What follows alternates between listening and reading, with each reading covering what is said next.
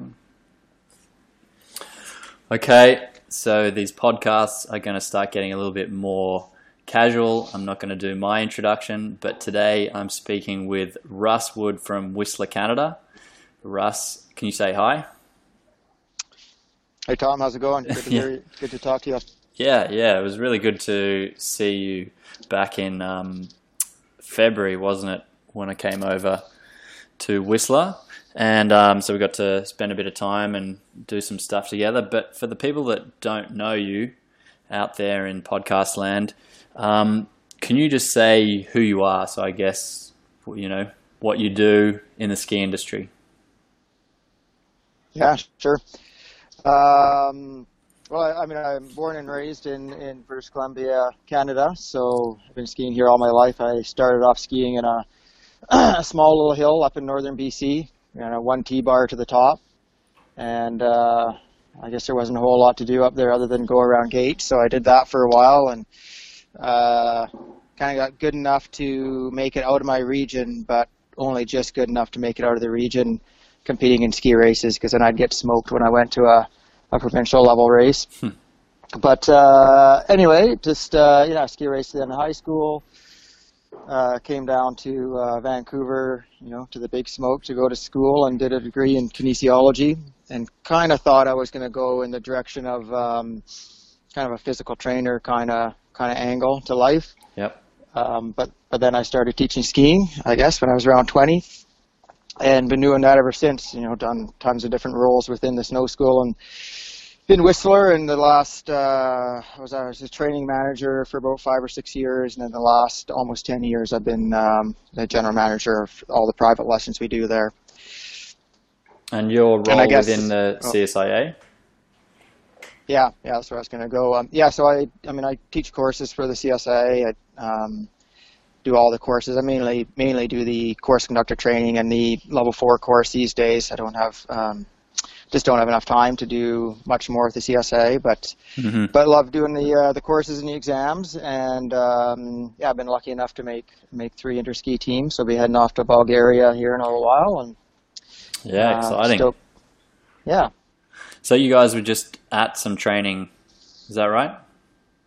Yeah, that's right. We just did a two-day training camp in Sunshine at the end of uh, the end of April, which was which was awesome. Blue sky, good hard snow, and it was the the first time we had the whole team together. So yeah, how'd was, that go? Uh, yeah, it was great. You know, I'd um, skied with you know JF and I go back a few uh, a few years. So it was good to ski with him again, and and uh, Sunny I'd skied with. Uh, Sunny and I were on the same team in in uh, Korea way back. So yeah. Um, yeah, yeah, it was great. You know, and good just to to ski with different people and ski hard for two days. We we really did give her. So I was, yeah, uh, good. I left those two days of skiing. I, I was sore by the end of two days. Yeah, that's a good sign. Um, so, I mean, the first thing I was going to ask is, since you've been in the ski industry for so long, what aspect of skiing do you think has kept you interested for such a long time? Like what what is it? Is it the is it the lifestyle? Is it part of um, skiing technical side? Uh, what what is it? Do you think that's kept you in the game for so long? Yeah, yeah. I'm not sure what it was, but I know I know what it is now. It's that I got nothing else. I don't know any. I don't know how to do anything else. So I'm, I'm a lifer. um, yeah, you know, I think I, I mean, I, like I said, I, I started off um, doing a degree in, in, you know, human kinetics or kinesiology. So I always had a, I guess, some sort of drive to understand, you know, how mechanics works in sports. And um, so, yeah, I mean, I think that's probably been the, the driving force that's kept me going. And I, you know, not that I, you know, I, I really, uh, you know, I'm interested in methodology and, and, and you know more of the how to to what we teach. But mm-hmm. I guess I guess as as time has gone on, and I actually have less and less time myself on the hill, probably what keeps me motivated and keeps me engaged is is more just the what we're teaching out there, and um, you know I guess there's there's just only so much time in the day to to uh, to still focus on all the different aspects of of skiing and teaching skiing. So that's yeah I would say you know, just why we do what we do. And, you know, uh, I really, you know, as, as you know, I'm super interested in what you're doing and um, Riley and JF and all the guys. I think, you know, people kind of pushing it and trying to ski better and try different things is is really really interesting to me. Mm-hmm. Yeah, cool. So what are you? What have you been playing with this winter, like for your own skiing? Yeah, you know, I think that's. I mean, probably as you uh, interview more and more people over 40, they just start talking about their boots and their body because you just start to fall apart. But uh, I would say for sure, um, you know, I, I've just I never used to have any body issues in my late 20s and through my 30s, and now I mean I don't I don't have large ones, but I, I would say I have asymmetries in my skiing that I'm I'm trying to work out um, that I think are you know are body related and mm-hmm. and or boot boot related. So I'm always trying to trying to work on that and play with my boots and and uh, just play with you know how I stand on the skis. Um, but then I, you know I would say the other thing I've been I've been working on uh, aside from that is um, this is going to sound kind of weird, but I, I spend a fair amount of time uh, looking at tracks on the snow. So like I'll, I'll do yeah. it, I'll do a turn, whether it be you know skidded or carved or some blended version, and um, and and just try to uh, yeah really identify what's actually happening you know between the ski and the snow to um, I guess to try to justify certain thoughts or to break things down. Yeah, yeah, yeah. That's interesting because that's what you part of what you sort of presented when you were doing the teaching component of the demo team triad. Is that right?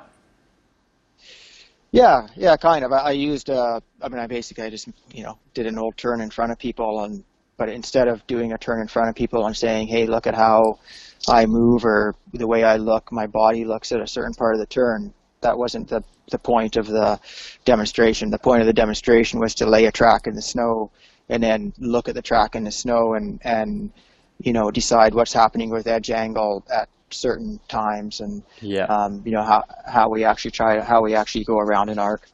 Yeah, because that sort of you wanting to present that idea has sort of come from I guess you well training with with people coming through going for their high end level four certification and other trainers and high end skiers from the CSIA, and I guess this idea that uh, we talked about it, like there's this magic that happens at the top of the turn, um, and so everyone's like top of the turn, top of the turn, and you're like, well, actually, you know, a lot really needs to happen at the bottom because that's the bit that's going to push you across. Is that right? Yeah, yeah, yeah. No, for sure. I mean, I, I, I I do think we've had an infatuation with the top part of the turn for you know I don't know. I actually think at least in Canada here we're we're kind of coming out of it, but um, it it seemed to me for a long time that if you if you were uh, if you talked about actually putting effort into edging after the fall line, it was a bit of a failure. If you yeah. hadn't just like figured it all out above the fall line, then you weren't really skiing very well and and it, and it just that never really uh, made sense to me. Yeah. But um, so I spent a fair amount of time just, uh, I guess, trying to debunk or just just trying to not debunk, maybe it's the wrong word, but just uh, just try to understand exactly what happens and. Um, yeah, I mean, top of the turn is important, but really the the whole turn's important. Yeah, yeah, exactly. Because Ron LeMaster mentioned something in his book um, about, I think that you talked about to do with edging and the end of the turn, that just naturally being on a slope as you start coming out of the fall line, edge angle is increasing anyway. So, have you kind of tried to, I guess, get this point across with people you ski with or in how you train people? Because um, I know this has come up before when we've chatted. Yeah, yeah, you know, like I, um, I mean, what I had seen, and I know we've we've talked about this lots, and um, and maybe just to back up a step, I mean, I, it's not that I don't, um, I I think I definitely try to go out there and get sensations in my skiing, but I think something that at least I try to be fairly careful of as a kind of teacher of teachers is so you know when I when I train people, like not that uh, the feeling that they get isn't important, it totally is, but I I always want to make sure that people understand um, what is actually happening uh, in their skiing because sometimes feelings can be uh, I think I think sometimes feelings can be misleading. Yes. And um, you know, one of the I guess my one of my examples of that is the and it, and I think it comes from this this idea, and there's been lots of pictures drawn of, you know, that the force and the turn at the fall line point straight across the hill, and so that must be the, the perfect moment in time to um, press hard and, and go um, trampolining across the, the fall line. And, and I think there is a I think there is actually a somewhat of a feeling of a of a trampoline effect in skiing. Mm-hmm. But what I've observed as, as especially at least in Canada as we were were talking about that a lot is I, I just continually saw, you know, good, pretty good skiers, ski instructors, good skiers, uh, kind of get to the fall line and then um, just stop putting any edge, ed, any effort into edging. They would actually start to turn. You know, if they were turning to the right and they were at the fall line on their left foot, they'd get to the fall line and all of a sudden they would just turn their body to the right, expecting that they were magically just going to go uh, across the hill, which of course they, they weren't, and mm-hmm. then they would just lose their outside ski and and uh, and go straight down the hill. So um, so yeah, I, I, I've I've spent a fair amount of time, and in that Interski um, demonstration, what I tried to do is, I mean, aside from a few things, just just actually looking at the track in the snow. Um, you know, really what you can see is that uh, the edge angle probably doesn't diminish until I don't know. I mean, if you could split the turn into 10, 10 segments, it might not diminish until the until the ninth segment of a turn. Yep. Uh, it's it's really quite late. Uh, I mean, I think the, the you know, and it may be that the the actual effort of edging uh, diminishes earlier than that. But as you say, because as you go across the slope, uh, edge is going to increase naturally because of that slope. Um, it's just not the case that uh, the edges are flattening sometime just after the fall line. At least, at least Yep. if you want to get more than a cat track across. If you're trying to get, you know, kind of a nice big turn, three or four cat tracks on a decently steep blue run, um, yeah, it, the, the turn goes way deeper than that, and uh, I think that's not a that's not a bad thing. Yeah. Yep. Yeah, definitely. And so, have you been able to get this across clearly to people, like for instance this season? Yeah, I think so. I mean, I, I mean, it's it's always interesting when I when I do these demos because um, people have, you know, heard certain things and and uh, may have their understanding, but I mean, you can't you can't argue with what the track is showing you in the snow. Yeah, I mean, it's you know, I'm not I'm not trying to do anything anything different. And um, you know, one of the analogies I've used, I mean, just speaking about direction as an example, is is um, and yeah, and that this idea of a trampoline or a catapult or something where um, it it kind of gives the uh, the idea that we bounce. You know, like a trampoline, you bounce Yep. off a trampoline, or or the the word deflection, a puck deflects off of. Uh, the boards and you know playing hockey. Um, uh, again, I mean they're, they're really nice terms, and, and actually one of the things I think sometimes we fight the you know people who are who are trying to describe things accurately fight is sometimes describing things accurately doesn't fa- doesn't sound as uh, doesn't sound quite as rock star as describing things through sensation. Yeah. So, like Yep. deflection and trampoline and all these things sound awesome. But uh, one of the ways I've just been really looking at it is, um, is I think we ski more like um, like a like a luge or a bobsled goes around a corner.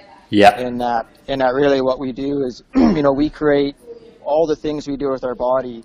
What that does is that sets our ski at some sort of angle against the snow, and then the ski actually digs into the snow to a certain degree, and that creates a wall uh, in the snow that pushes on us, just like the wall of a bobsled track pushes on the bobsled. Yep. And uh, and that's really, you know, that's how that's how we actually go around an arc. Yeah. All the all the movements are what we do in order to make that happen. But um, you know, one of the guys I've I've uh, have talked to a lot over the years, uh, a guy named Martin Olson. I think I've mentioned to you. He's, he has a, a great quote, which is, uh, "Don't push on the snow, make the snow push on you." Yep. And, and there's a lot of people out there I find trying to bounce or push or deflect that, that are really trying to, they're trying to make a turn instead of just creating angles with the ski against the snow and making the snow push them around Yes. around uh, around arcs. Yes. Yeah. Yeah. Exactly. Yeah. I I must say this uh, last trip to Canada, that was probably the main uh, idea, main goal I was trying to achieve in my turns was um, I was actually thinking about it in a similar way, uh, creating a a wall or a platform, whatever you want for the, in the snow. Um, but then, because I'm so interested in the body, is timing of when I stiffen my body or create tension so that I get a better uh, kind of the snow pushes against me more in a more solid way. So um, yeah, because I think you know technique has been you know across the country has been kind of figured out. You know, we know we need to angulate. We know there's Sure. got to be this sort of separation between the joints and and that sort of stuff. But um, I don't know if there's much other than you know these sensations. It's oh, it's like jumping on a trampoline, or it's like you know this kind of deflection feeling. Um, um, there hasn't been a lot of talk about tension or timing of when things are stiff or loose.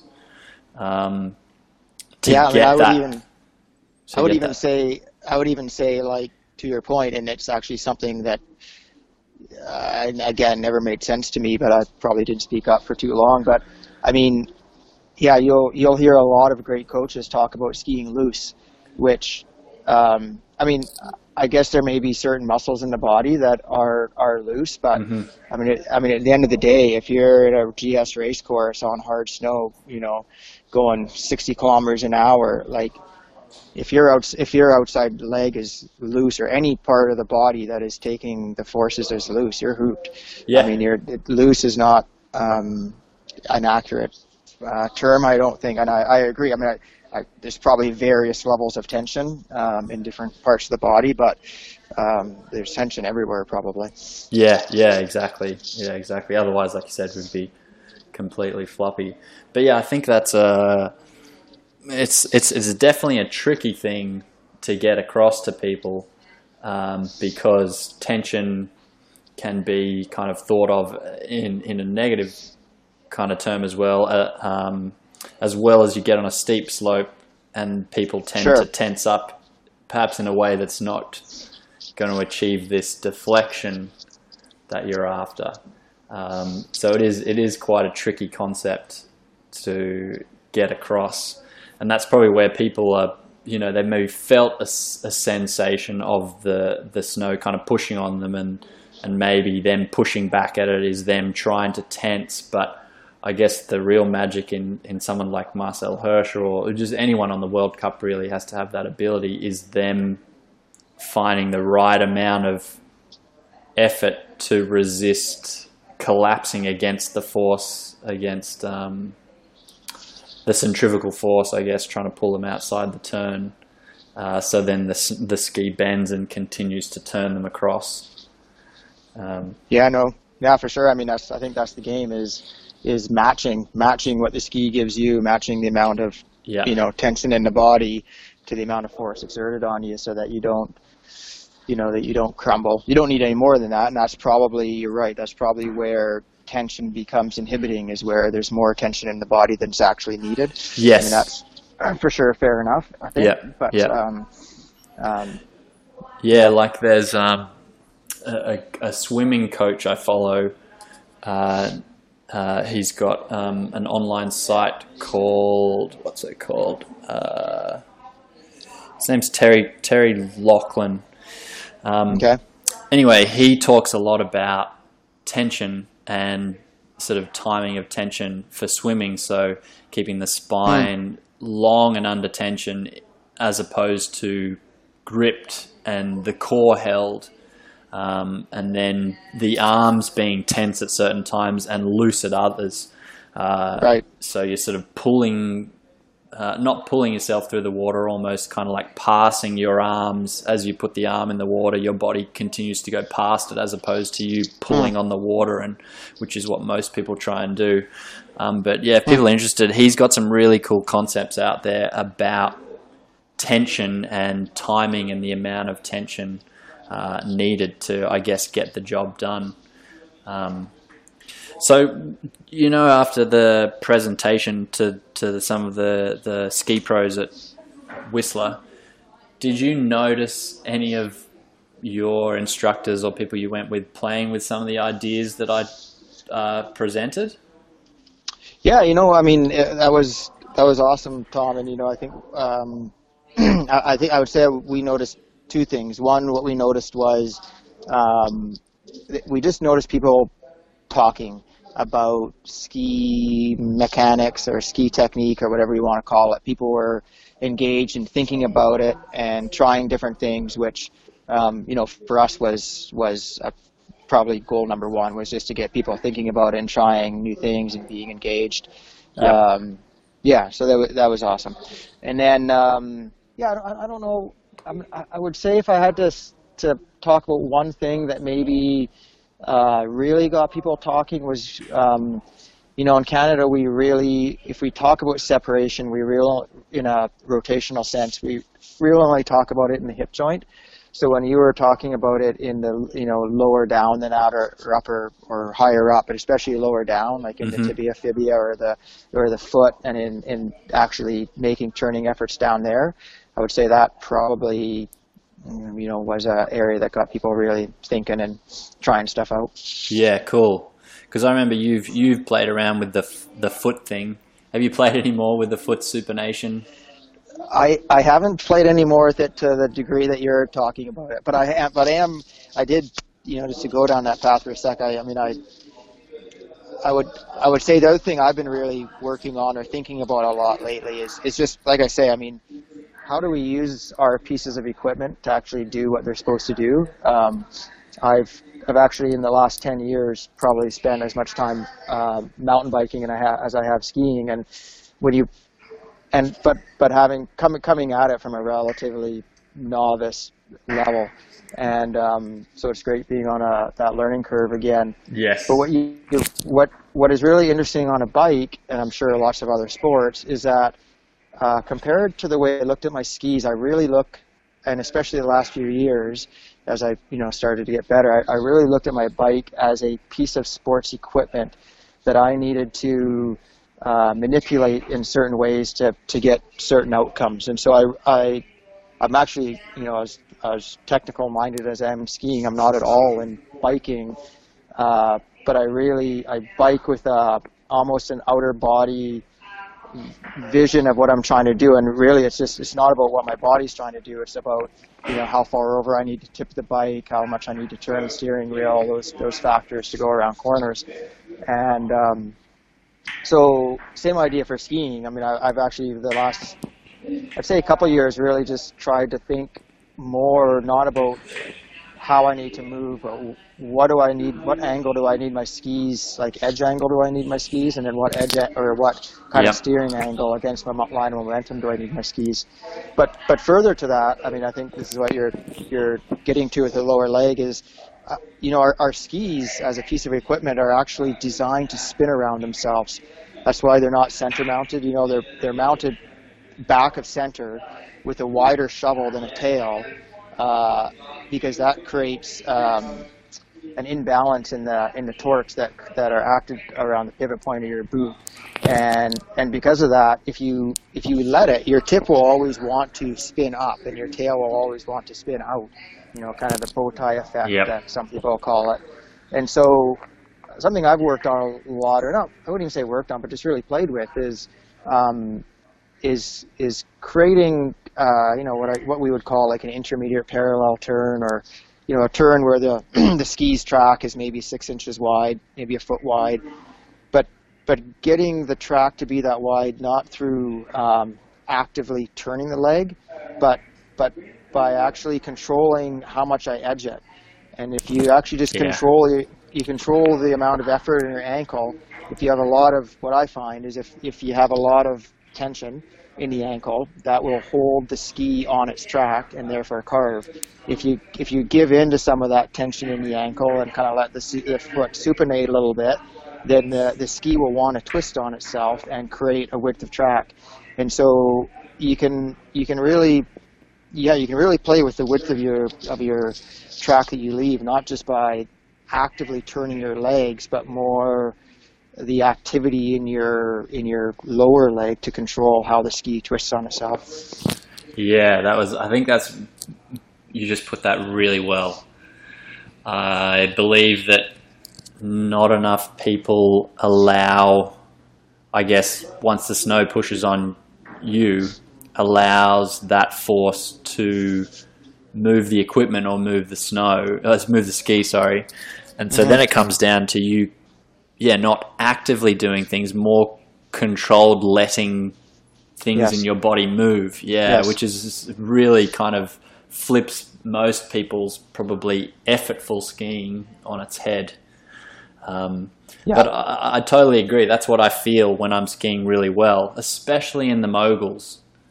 Right. Um, yeah, I really feel that, and I feel like moguls is an area that I probably feel better in than even piste snow because right.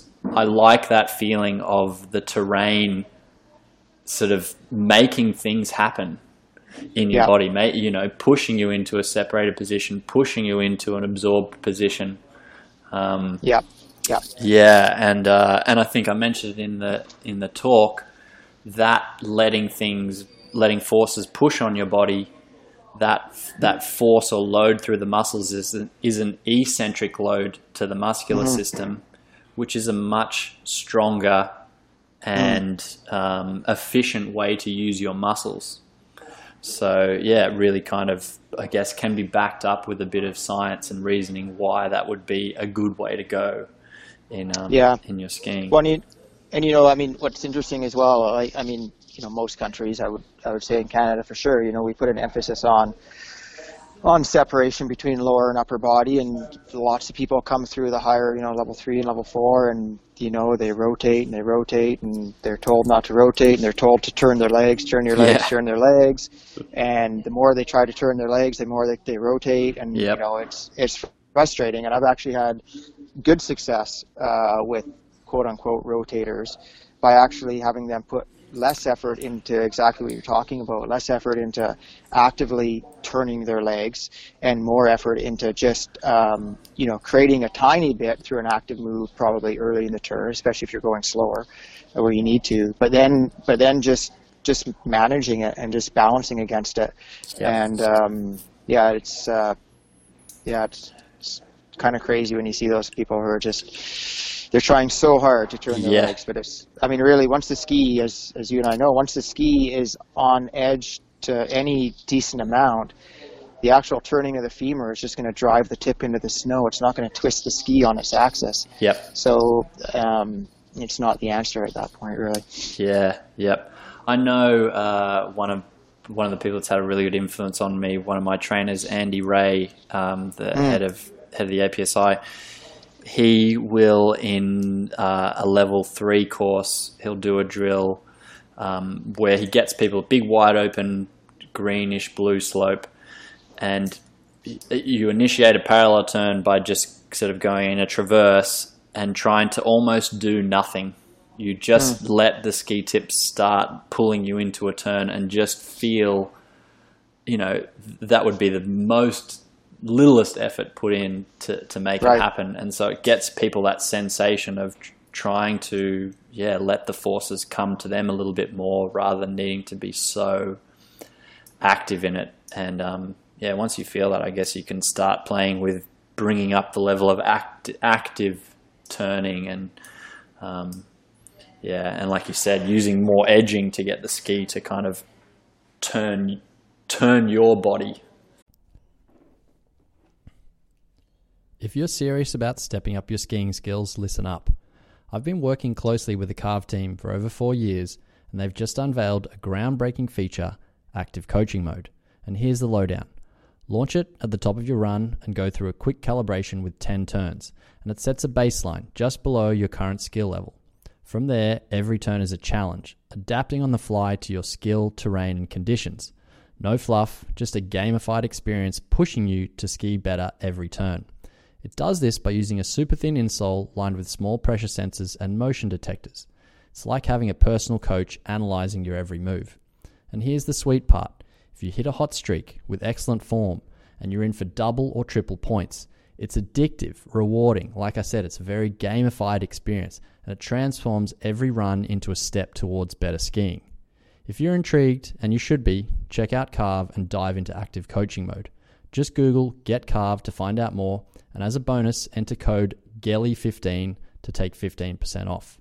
It's amazing. I've heard from the Carve team that now nearly over a third of the users are using active coaching mode when they go out and ski with it. So why not give it a try yourself?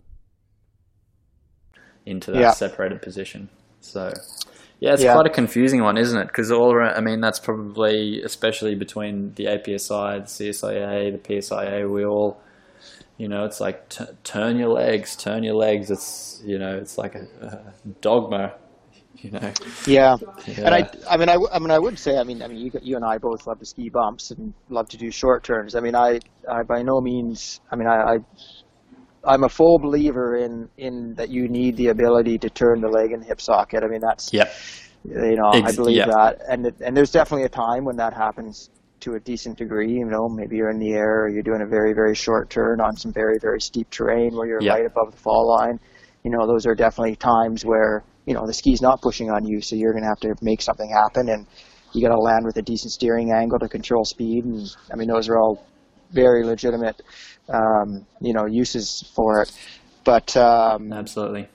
you know, one uh, one of the, I mean, I, I know people in the southern hemisphere are going to start skiing again here soon, but you know, kind of like what Andy's talking about, uh, a drill I've had my people do, and it usually, well, I usually confuse them at first, but it definitely it's on, is to start a to start a turn um, carved. So you know, whatever, like you say, like going relatively quickly on a Hmm. green or easy blue, start the turn carved, and then somewhere around the fall line. And I, the way I describe it to them is to, is to, uh, I try not to use the word make because that infers doing something active.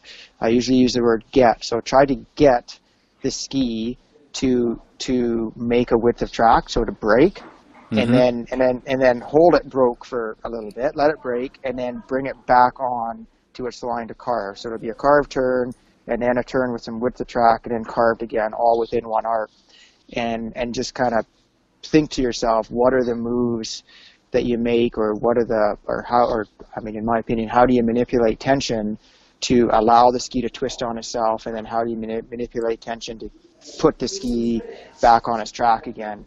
Yep. And at, le- at least in my experience, it's not a it's not a it's not a um, femur and a hip socket move that that does that. Mm. Um, it's uh, it's more of a lower leg controlled uh, effort. Um, Yep. So Yep. anyway, it's an interesting drill to just go play around with. Yeah, yeah, yeah, absolutely, absolutely. Um, yeah, I was rereading uh, Ron LeMaster's book. I just visited my mum, and that's where I'd kept the book, and I brought it home now. Oh, yeah. But yeah, it was just good to go back over some of his, um, you know, concepts. Even him breaking down the three planes of motion: a sagittal and frontal plane, transverse plane what's what exactly is going on when these good skiers come around come around a corner.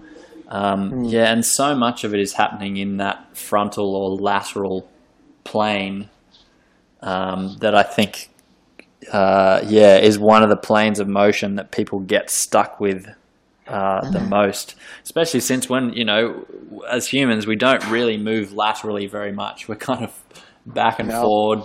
You know, we stay on top of our feet. We turn around and twist, but we never really need to go side to side very much. It's a it's a very unique kind of thing in the sport of skiing compared to most other sports, I guess, how much lateral motion and balance is there. Like the fore and aft is, you- you're not actually really, you're only moving fore and aft with your feet kind of relatively still. So, um, yeah, it's one area that's sort of, I guess, is is a trickier thing to to start training in your body to to bring about is that control in that frontal lateral plane. Would you agree with that, or Yeah, no, for sure. I mean, Yeah. yeah. no, I mean, everyday life does not prepare us very well for sliding on sticks. That's for yeah, sure.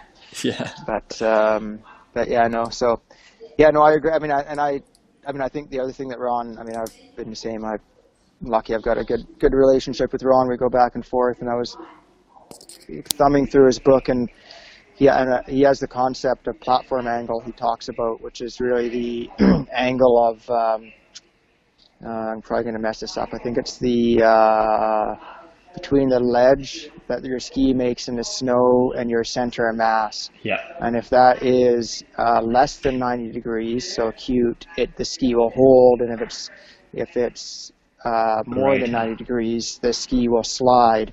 And I mean, you can you can feel that really just by side slipping on the hill, and you know, kind of just using a little knee angulation or whatever it is, so that your you know your center mass really isn't moving into the hill, but you increase edge angle, and of course, you know, the skis grab, and then you kind of roll the knees and the ankles to the outside, and it the ski the ski slides, and and I think that when I you know go back to that turn that I'm talking about, the carved skidded carved turn, I think that's actually what you're playing with. Is you're you're playing with your platform angle Yep. as you go through go through the uh, through the arc, and you're either adjusting it so that it grips and arcs, or you're you're adjusting it so that it slips on itself, and then the ski spins, and you're just that's yeah. But it's a concept that um, yeah, I really don't think a lot of people uh, understand, but it's kind Yeah. of fundamental. Yeah, yeah.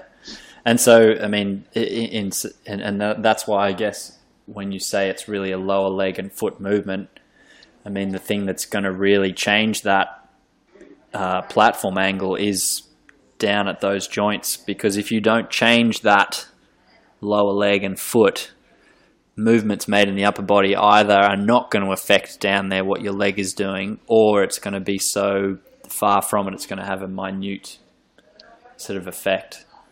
Um, yeah, so it definitely would be something coming from that, that lower area. And then again, comes down to if the per- person's boots allow them to or set themselves up with the easiest sort of access to that 90 degree platform angle to begin with. Yeah, exactly.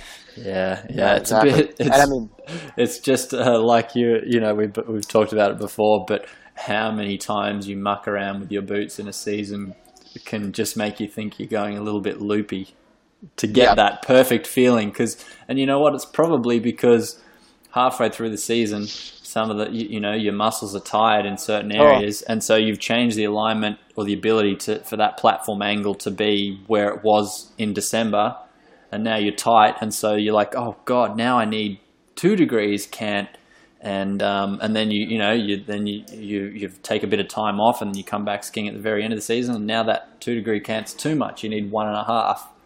Um, Yeah, it's kind of tricky. Um, I'd never thought about that, but but I guess that's prob- possibly what's going on when with people that are constantly mucking around with their boots is their body's kind of changing, so that platform angle that they're creating, I guess, aligning the center of mass with the with that um, perpendicular kind of base, yeah, is is a little bit of a moving target at times. It's always changing.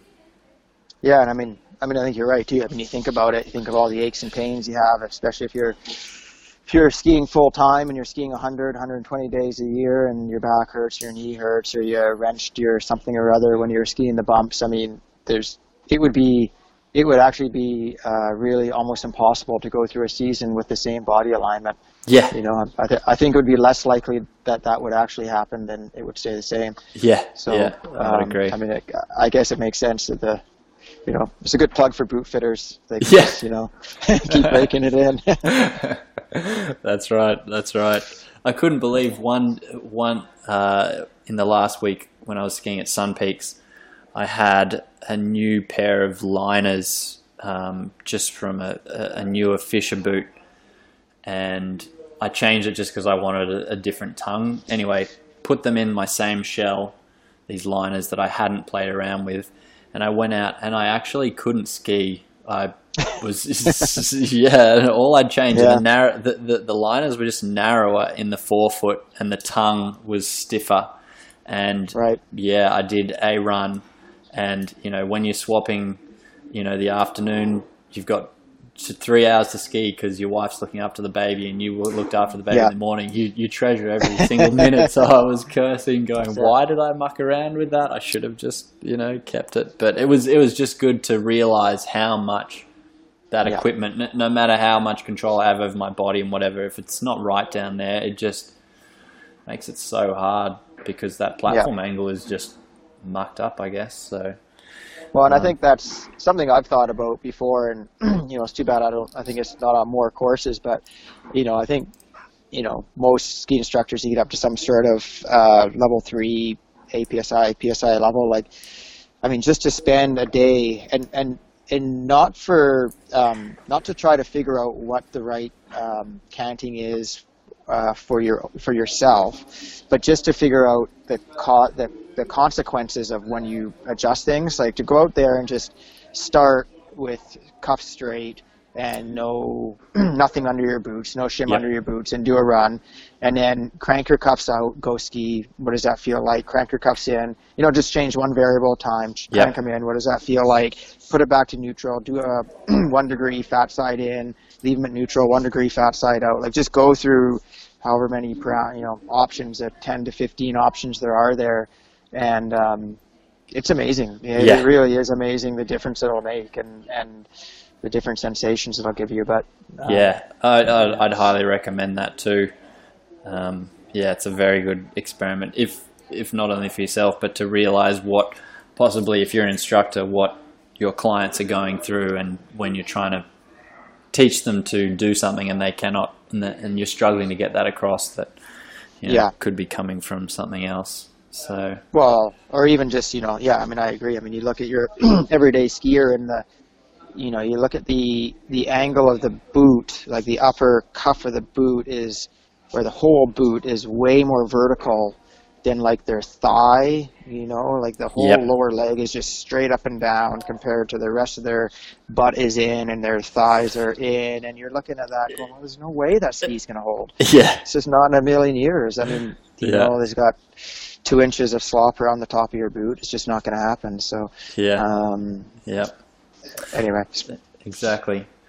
Um, Russ, was there any other things, any other topics you wanted to bring up?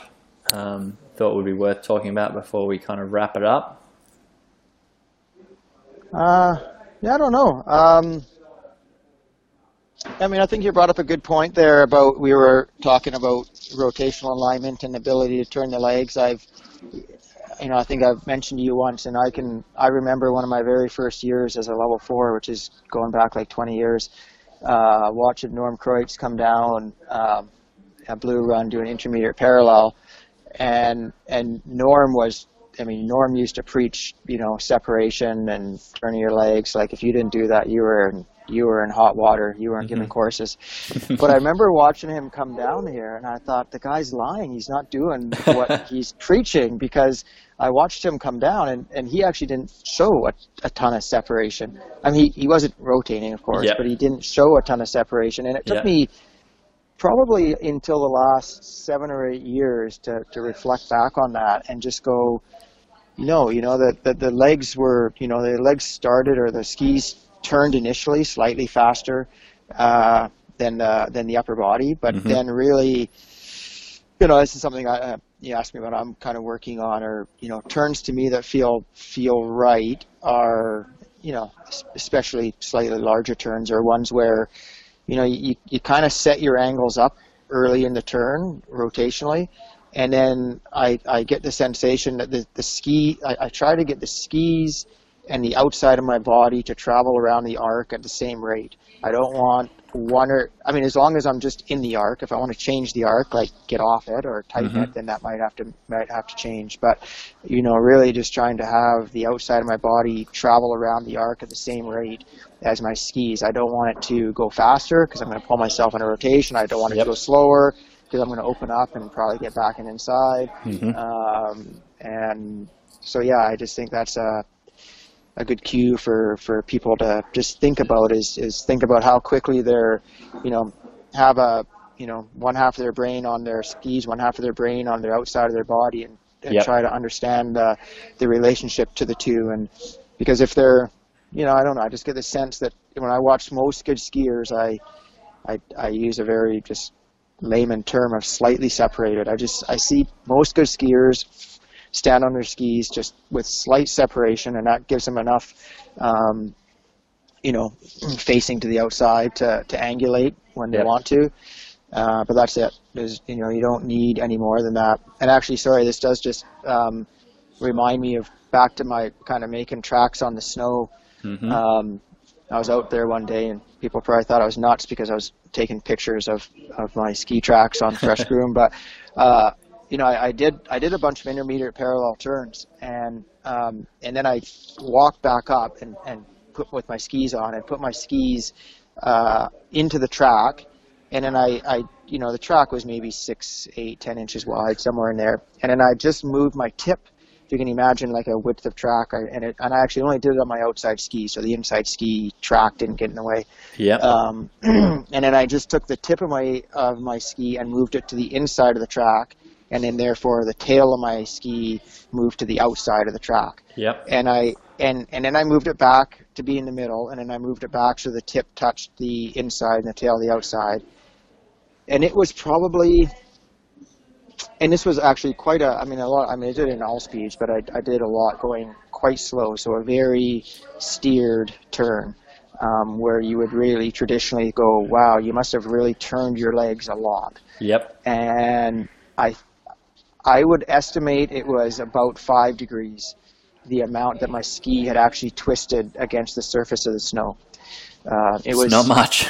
it was not much at all. It was Yeah. really not much at all. So, you know, back to your question about, you know, what I've been trying to work on with some students is just is to work on the precision of and accuracy and timing of of turning your legs, not the amount that you can turn your legs, because you don't actually need to turn them a ton, but you need to turn them uh, precisely um, and with control and at the right time of the turn. So. And would Yeah. you say that effort or focused moving the tip and the tail was coming from a particular area, upper part of your leg, lower part of your leg, the whole leg?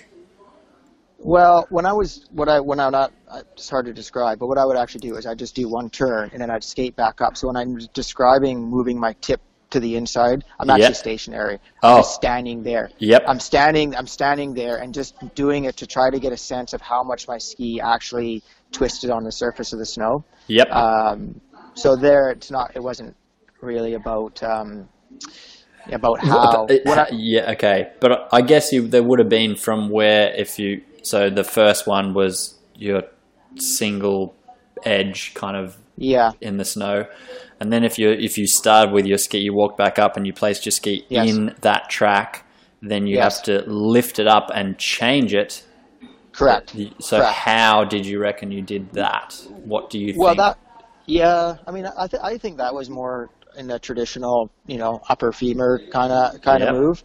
But what was, but again, it wasn't. I wasn't actually skiing. I was just trying to yeah. figure out how much I actually moved to ski. But when I when I when you do, I mean, and, and like I say, if other people want to geek out and do this, I highly recommend it. um, but when I went up and looked at the track, uh, the, the, there's another misconception. I think there's a, a, another big misconception out there is that you continue to turn your legs through a turn, or at least I think that's a misconception in Canada.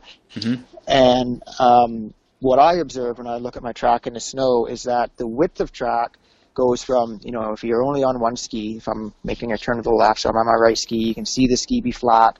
The ski uh, creates its width of track quite quite quickly, and so I do think that is probably a traditional, um, you know, turning the the leg and hip socket kind of move, and then so the the track gets to kind of its full width uh, within uh, no more than ski, no more than two ski lengths. Like I'd probably say within one ski length, the Yep. the, the, the the the width has been set, and then that width stays the same hmm all the way through the turn. And Yep. so that's something where I was, you know, I was kind of battling with this thing of, uh, do we really keep on turning our legs? If we did keep on turning our legs throughout the turn, I would think that the track width would get wider, but it doesn't.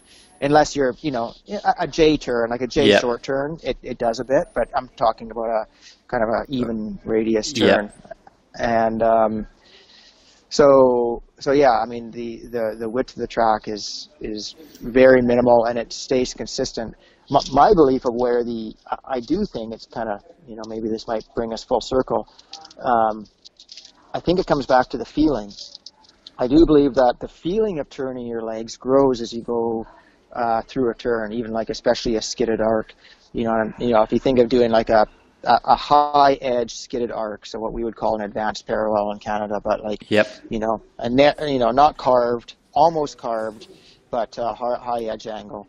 Um, you know, as you go past the fall line and as you go deeper into the turn, uh, edge angle gets larger, and if you have the more edge angle increases with a ski that's turned slightly against your line of momentum, it, it, it takes more and more effort in your legs just to hold the ski at its same angle. So I think pe- people feel an increase in effort as Yep. they go through a turn, and they equate that to actually turning the leg more. Yes. But really, in order in order to match, like you were saying before, in order to match the snow as you go deeper in the arc, it takes more effort. But you're not turning your legs more. You're just you're just matching what the snow is is, is giving you. Yep, yep. Yeah, and you can just feel that. You know, I was just there, I stood up and I put my feet parallel and I turned myself into a slightly separated position. And to mm-hmm. stay there requires effort. My Sure. body doesn't want to stay there. It Sure. wants to uncoil and go straight again where um, the muscles are kind of neutralish or the tension is even all around. But yeah, definitely. So so that feeling of turning your legs through the arc, kind of constantly is yeah, like you said, could be equated to that effort to maintain that position, not let it kind Yeah. of undo. Um, yeah, and I think commonly, yeah, or a, a common problem can be that effort is quite hard, and so the ski will break off through trying to trying to hold that hold that position or this idea of continually set, holding separation or creating more separation through the turn. It definitely Yeah. takes quite a bit of awareness, doesn't it, in your body to come to that feeling. Like you said, many, many, many years of doing it and doing it. And um, yeah, I remember Paul Lorenz said to me one day on the lift, we we were doing some training, and he he just said to me, he said, "I wish I could just, you know, plug into you and give you a feeling." Because I could describe to you, you know, all these different ways, but uh, for me, you know, him, he has this internal feeling. He said, "I just wish I could plug that feeling into you, so you could feel it." because Yeah. then I reckon you'd get it, and and that's yeah, that's true. Um, but yeah, people have just got to put the f the time the time into to come across it themselves, I guess, which is which is part of why I guess we've all stayed doing it because it does feel awesome when you kind of you Yeah. know, get those uh, get those feelings right. Yeah. No. No. Totally. Yeah. Hey, um, so Russ, I was going to say that maybe the final thing. Uh, are you allowed to say or talk about what you guys, the CSIA, is presenting at Bulgaria? Oh, that's a great question. Um, I, you know what? Actually, I don't think that's been decided. When we were uh, in in Sunshine, there, somebody asked that, and Warren and uh, John are, I guess, still going through that process of figuring out what we're presenting. Yep. So I, that's just as much a secret for me, and I think they're working on it. So we were, like I say, we were more just working on skiing and trying to create some similar similarities and in Yep. movement patterns and things like that. Yep, yep. Yeah. Had you skied with Luke before? Luke Uh, I have, yeah, no, I've skied with Luke a decent amount. Actually, it was, um, you know, Luke hasn't been in the West that long, but I've um, got to know him fairly quickly. He uh, actually shadowed shadowed me one last year uh, when the level four course was in Sunshine, so we skied together for a couple year, a couple days, and I I shouldn't say this, but I actually didn't really know Luke kind of very well, and then he was shadowing in my session. I'm like, holy crap, this guy's a this guy's a good skier. yeah. Um, so yeah, so I've so now I've uh, been lucky enough to ski with Luke uh, a decent amount for sure. He's yeah, I think he's skiing super well. Yeah, yeah. It's interesting when I think about the people on the team. There's definitely some different body shapes, you know, Mm, tall and lean Yep. and wider and Yep. shorter and like it's um like yeah, it's interesting. So that would be as with, any kind of team that's kind of challenging to get everyone to create a similar picture when you've got a different makeup. yeah, yeah, I think so. Although I mean, yeah, I guess it's definitely a factor. I, I at the same time, yeah, I don't know. I mean, actually, Luke and I had a couple of passes there. This when we were there, when we were sky, doing you know in sync short radius within you know three or four feet of each other, just side by each, and um, and actually found it found it really really pretty easy. So Yep. yeah, I guess I guess size, but mechanics I think is ultimately. I mean, if you move the same way in the same sequence, I think it uh, it's that's always the easiest, you know. So Yep. Yep. Excellent. All right. So it's a to summarize, it's it, it's it's in the works. What's going to be presented?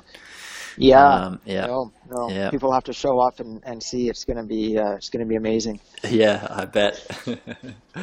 All right. Well, I'm gonna wrap it up. Um, Yeah, unless there's anything else you wanted to to talk about. Um, you, when do you get back on snow?